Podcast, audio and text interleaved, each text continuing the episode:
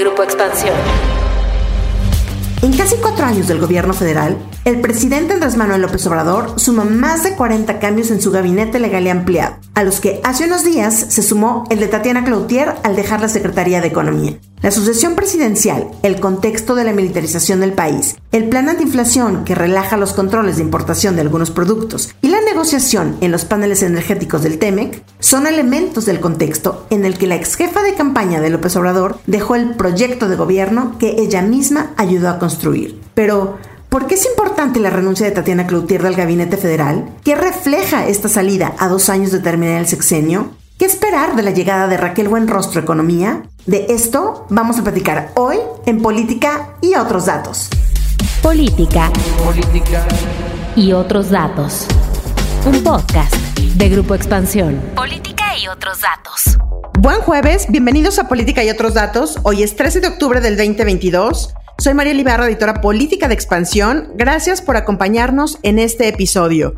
Piri Ríos y Carlos Bravo Regidor, ¿cómo están? Buen jueves. Hola, ¿qué tal? Un gusto estar por aquí como cada jueves. Hola, hola, ¿cómo están? Feliz jueves de política y otros datos. Ya se la saben, por favor, no dejen de ponernos estrellitas, palomitas, puntitos, para que nos ayuden a llegar a muchos nuevos oídos. Pues un movimiento más en el gabinete del presidente Andrés Manuel López Obrador se dio hace unos días. Se trata de la renuncia de Tatiana Cloutier como secretaria de Economía quien la semana pasada le dijo adiós al gobierno con una carta que leyó en la mañanera con la voz entrecortada. Aprovecho esta nota para agradecer la gran oportunidad que me has dado de caminar contigo en favor de la cuarta transformación.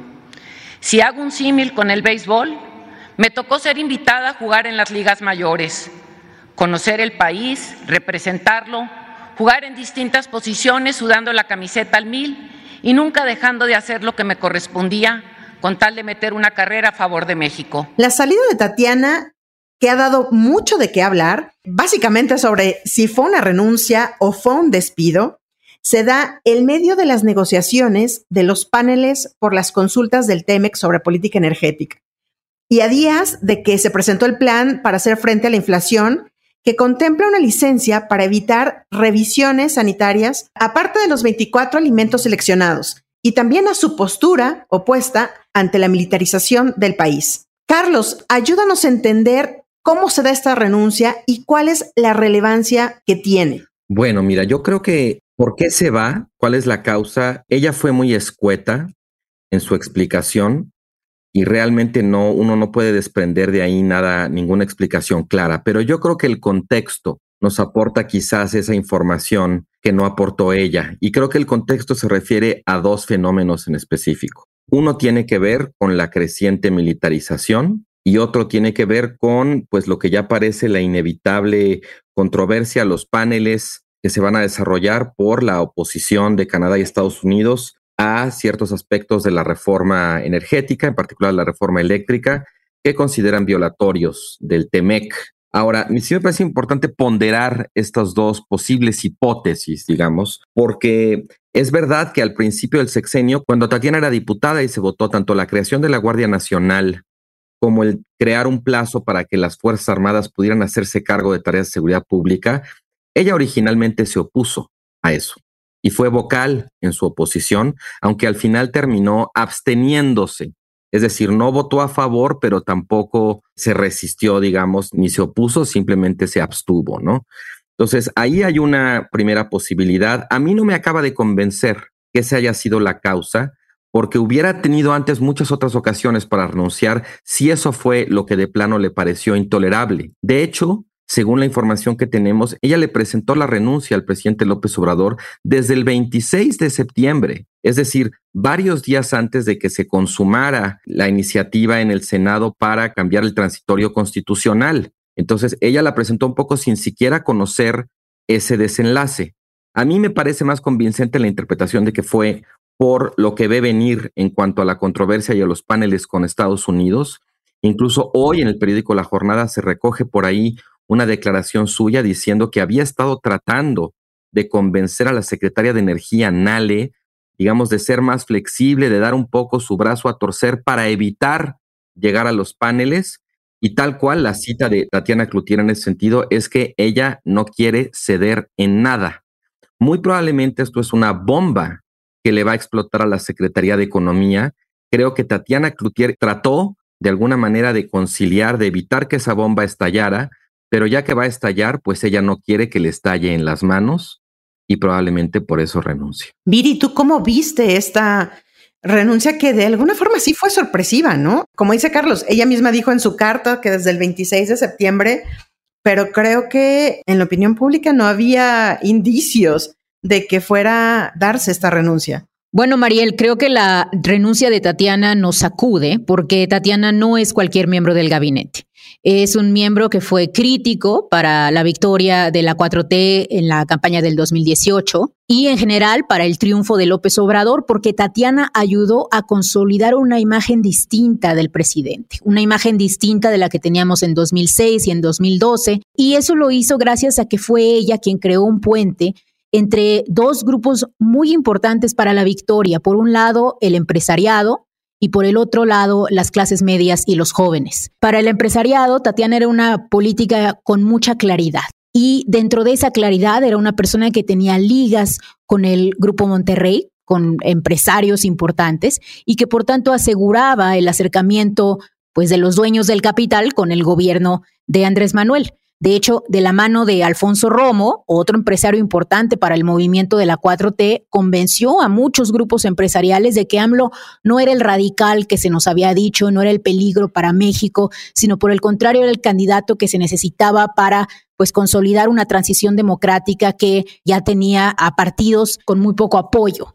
Para las clases medias me parece que también Tatiana fue fundamental como una voz creíble e independiente. Recordaremos que durante la campaña, pues a diferencia de los representantes del PRI o del PAN, ella frecuentemente disentía con AMLO, se hacía notar, era una persona que es muy sincera y que se le notaba, ¿no? Incluso ella alguna vez llegó a decir, bueno, si me quedo sin chamba, no importa porque yo tengo a qué dedicarme, ¿no? A diferencia de los representantes del PRI y del PAN. Y finalmente para los jóvenes, ella eh, pues fue la líder de una campaña llamada Abre bien los ojos, en donde a través de diseños muy atractivos y muy coloridos se daba a conocer el contenido ideológico de López Obrador en redes sociales. Esto lo diferenció enormemente de otros candidatos y además en estos contenidos se planteaba con claridad que iba a ser un gobierno de izquierda. Entonces, pues esta Tatiana, que eh, es una Tatiana fundacional, pues se va. Y fíjense que cuando estaba preparándome para mm, platicar del tema, recordé el libro que ella escribió cuando terminó la campaña. ¿Se acuerdan? Eh, se llamaba Juntos Hicimos Historia. Yo lo presenté junto con ella en la FIL de Guadalajara y les tengo una cita que me parece que refleja muy bien lo que pasó. Y ella dice, si alguien me dice, salte a vender tamales oaxaqueños, no vendo ni uno porque a mí no me gustan. En cambio, si me dicen, salte a vender tamales de elote, te los vendo todos. ¿Por qué? Porque la gente huele, siente y sabe mi compromiso. Y me parece que eso fue un poco lo que pasó. Creo que, como mencionaba y como sugería Carlos, quizá Tatiana dejó de tener confianza en que este era el camino correcto a seguir en algunos de los aspectos relacionados con energía de la Secretaría de Economía. O quizá empezó a notar, como también lo sugirió en su entrevista con La Jornada, que el gobierno estaba radicalizándose cada vez más, estaba tomando una postura en donde ya solamente importaba la sucesión presidencial y ya no era este gobierno al cual ella en un inicio pues había apoyado. Dice ella, tantos han inventado cosas y solo unas 10 personas saben realmente qué pasó y por qué su salida del gobierno, pero lo cierto es que se da pues en este contexto del que ustedes ya nos han hablado, pero ya nos decía Viri, Carlos, un poco cómo acompañó Tatiana, es una pieza fundamental para que Andrés Manuel López Obrador llegara al 18 con esa fortaleza con la que lo vimos, ¿no? Pero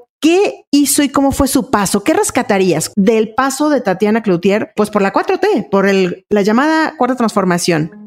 Yo creo que el paso de Tatiana Cloutier tiene tres etapas la etapa de la campaña, la etapa de cuando fue diputada y su etapa como secretaria de Economía. Y creo que de esas tres etapas, la verdad, la más importante, por la que seguramente será más recordada, es la primera. Como decía en mi columna del martes pasado en Expansión, o sea, yo creo que desde el principio se supo que Tatiana Cloutier era un fichaje o un cuadro del proyecto de López Obrador que en términos políticos valía más por lo que representaba que por lo que era. ¿A qué me refiero con eso? Bueno, o sea, realmente Tatiana Cloutier no era, nunca fue una antigua, una vieja compañera de lucha de López Obrador, tampoco era una, pues una técnica o una experta en algo en particular, tampoco tenía una trayectoria particularmente destacada en el servicio público. Tatiana Cloutier era sobre todo alguien con muchas ganas, con mucha voluntad, con mucha disposición. Eso es lo que era. No es poca cosa, pero es mucho más lo que representaba. Su apellido, sus vínculos con el empresariado, un estilo además, digamos, como entre desenfadado y francote, muy norteña, que contrastaba un poco como con el carácter más como marrullero, quizás más de ambigüedad de López Obrador, y que como ya decía Viridiana, realmente Tatiana Cloutier y aquel equipo de Abre más los ojos, de alguna manera sí le inyectaron pues mucha novedad, mucha frescura al López Obradorismo en el sentido de que lo convirtieron en una posibilidad susceptible de ser considerada para un electorado que quizás de otro modo no lo hubiera tomado tan en serio creo que fue una campaña importante en el norte, entre ciertos sectores de clase media y alta, entre cierto tipo de jóvenes, ¿no? De alguna manera hicieron a López Obrador mucho más digerible para sectores de la población que no votaron por él en 2006, en 2012 y que quizás no lo hubieran considerado de no ser por ese cambio de imagen para López Obrador que trajo Tatiana Cloutier. Como diputada, la verdad es que su paso me parece poco memorable. No le recuerdo ninguna batalla en tribuna, no le recuerdo alguna iniciativa con la que se haya casado, que haya luchado para pasar. Su segunda etapa, su etapa como secretaria de Economía, bueno, empieza casi a la mitad del sexenio, a principios de 2021, poco antes de la elección intermedia, y bueno, pues termina durando poco más de año y medio, hasta el 6 de octubre del 2022. Y la verdad es que, bueno, en esa Secretaría de Economía, como le pasa a muchísimos integrantes del gabinete, pues quedan de alguna manera muy relegados, muy limitados, el presidente no les da bola, tienen que andar ahí buscando qué espacio logran desarrollar y ahí desenvolverse. Yo creo que era importante el trabajo que estaba haciendo la Secretaría de Economía para tratar de mitigar el impacto o de impedir la posibilidad de los paneles, porque México la lleva muy cuesta arriba en esos paneles. Pero bueno, pues claramente todo parece indicar que no le salió, que no hubo manera. Además, no deja de ser interesante, y esto también sabemos que siempre fue una roca en el zapato de Tatiana Cloutier, que era tener que compartir el gabinete con alguien como Manuel Bartlett, acérrimo enemigo de su padre, y que también en términos ideológicos, pues ella está en un lugar muy diferente al que está pues todo el grupo de los nacionalistas energéticos, que son Nale, que son Octavio Lopeza, que es el propio Manuel Barlet en el gabinete. Entonces, bueno, pues su salida sí representa de alguna manera la salida de alguien que supo conservar cierta distancia, que se atrevía a disentir en voz alta, que se atreve ahora a decirle que no al presidente. Yo no me atrevería a decir esto de que había como dos grandes grupos en el gabinete, porque pues me parece que estaba muy, estaba muy dispareja la cosa, pero sí creo que se va alguien que representaba en cierto sentido una bocanada de aire fresco dentro del López Obradorismo. Lo representó en la campaña, un poco menos, pero todavía como diputada, ya muy poco como secretaria, pues ahora sí que se le acabó la gasolina a Tatiana Cloutier y lo que representa, sin duda para mí al menos, es un gabinete cada vez más endurecido. Yo quisiera que comentáramos un poco ahora cómo ven la llegada de Raquel Buenrostro a esta posición. Una Raquel Buenrostro que ha hecho un trabajo magnífico para algunos en el sentido de que ha logrado subir la recaudación bueno, a unos niveles muy buenos, ha hecho o le ha arrancado recursos que debían al país las grandes empresas, lo cual ha sido pues también muy muy aplaudido, pero una mujer muy dura, justamente por eso que llega a esta secretaría. ¿Cómo ven este papel de Raquel Buenrostro? Bueno, con Raquel Buenrostro yo digo que salen los técnicos y entran los rudos porque ella está ahí para negociar las controversias energéticas que se están generando con nuestros socios comerciales de Canadá y Estados Unidos. Y nosotros ya sabemos qué tipo de negociadora es Raquel. Lo sabemos porque ella fue quien, recordarán, negoció al inicio del sexenio la compra de medicinas reduciendo enormemente el margen de ganancia de las empresas farmacéuticas al punto que muchas de ellas de hecho deciden salir de mercado y en parte eso empieza a generar este eh, desabasto que se ha observado de una u otra forma a lo largo de todo el sexenio. Y sobre todo, ella fue la encargada de negociar con los grandes contribuyentes, con las grandes empresas de este país, el que pagaran los impuestos que debían y el que pues terminaran de solventar controversias legales que tenían en impas pago de muchos miles de millones de impuestos. Raquel fue excepcional en hacer esas negociaciones duras. De hecho, en lo que va del sexenio, solamente los impuestos pagados por los grandes contribuyentes han aumentado en 45% en términos reales, por encima de la inflación.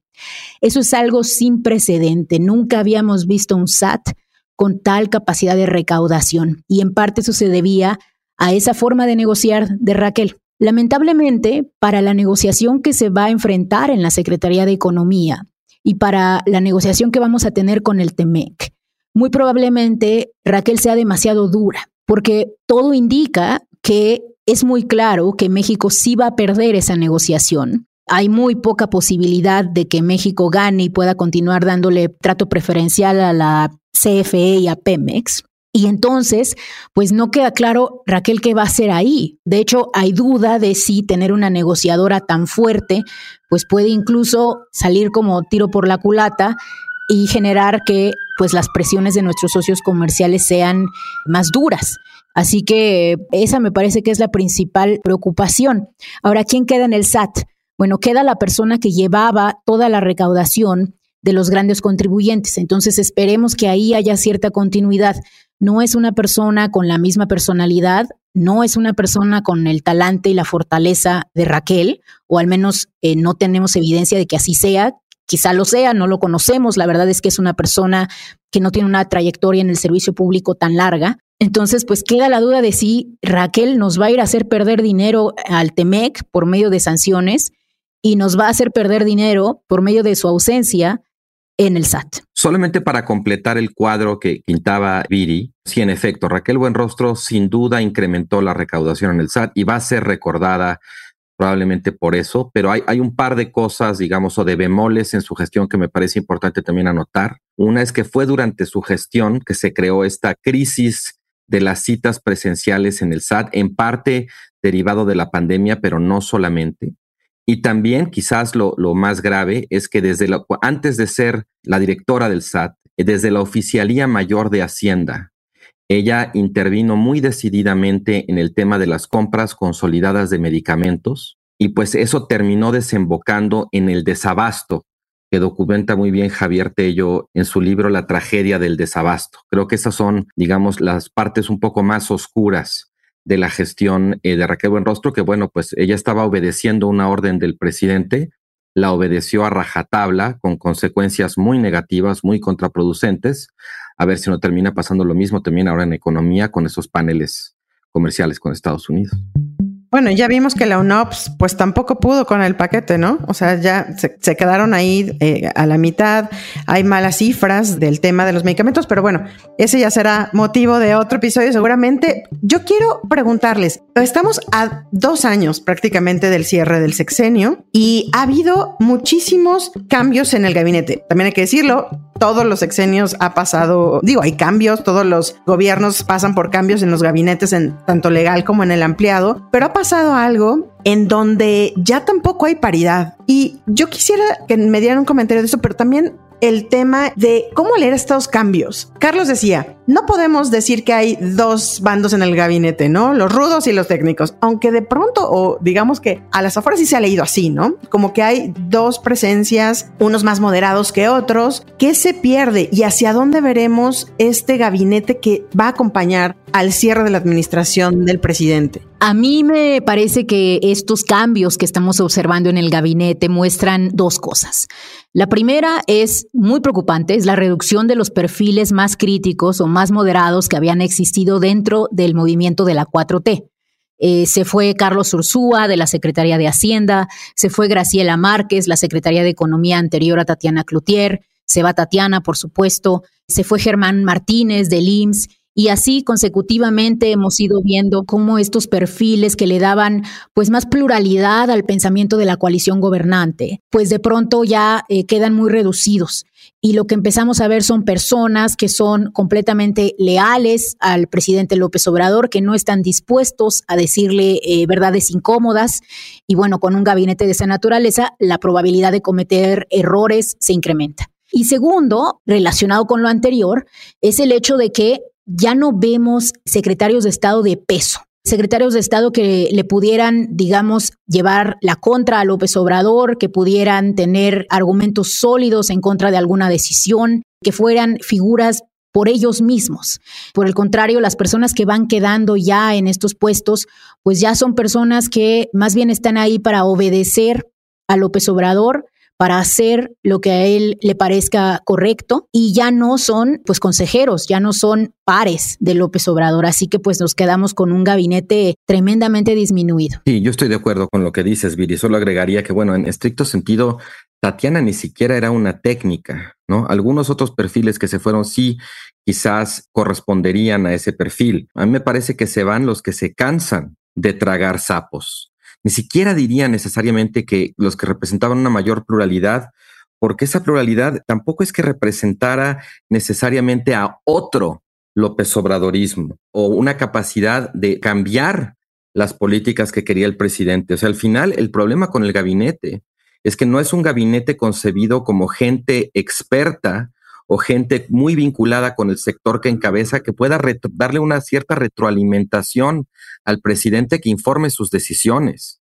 El presidente concibe al gabinete básicamente como sus brazos ejecutores y bueno, hay multitud de anécdotas, de reportes en la prensa de cómo el presidente incluso maltrata a su gabinete. Y en ese sentido, pues yo creo que ya se cansaron y los que se quedan son más bien los que pertenecen, por un lado, a un ala muy endurecida, muy de gente que le dice que sí al presidente, entusiastas, digamos, del gobierno a pesar de todos sus fiascos.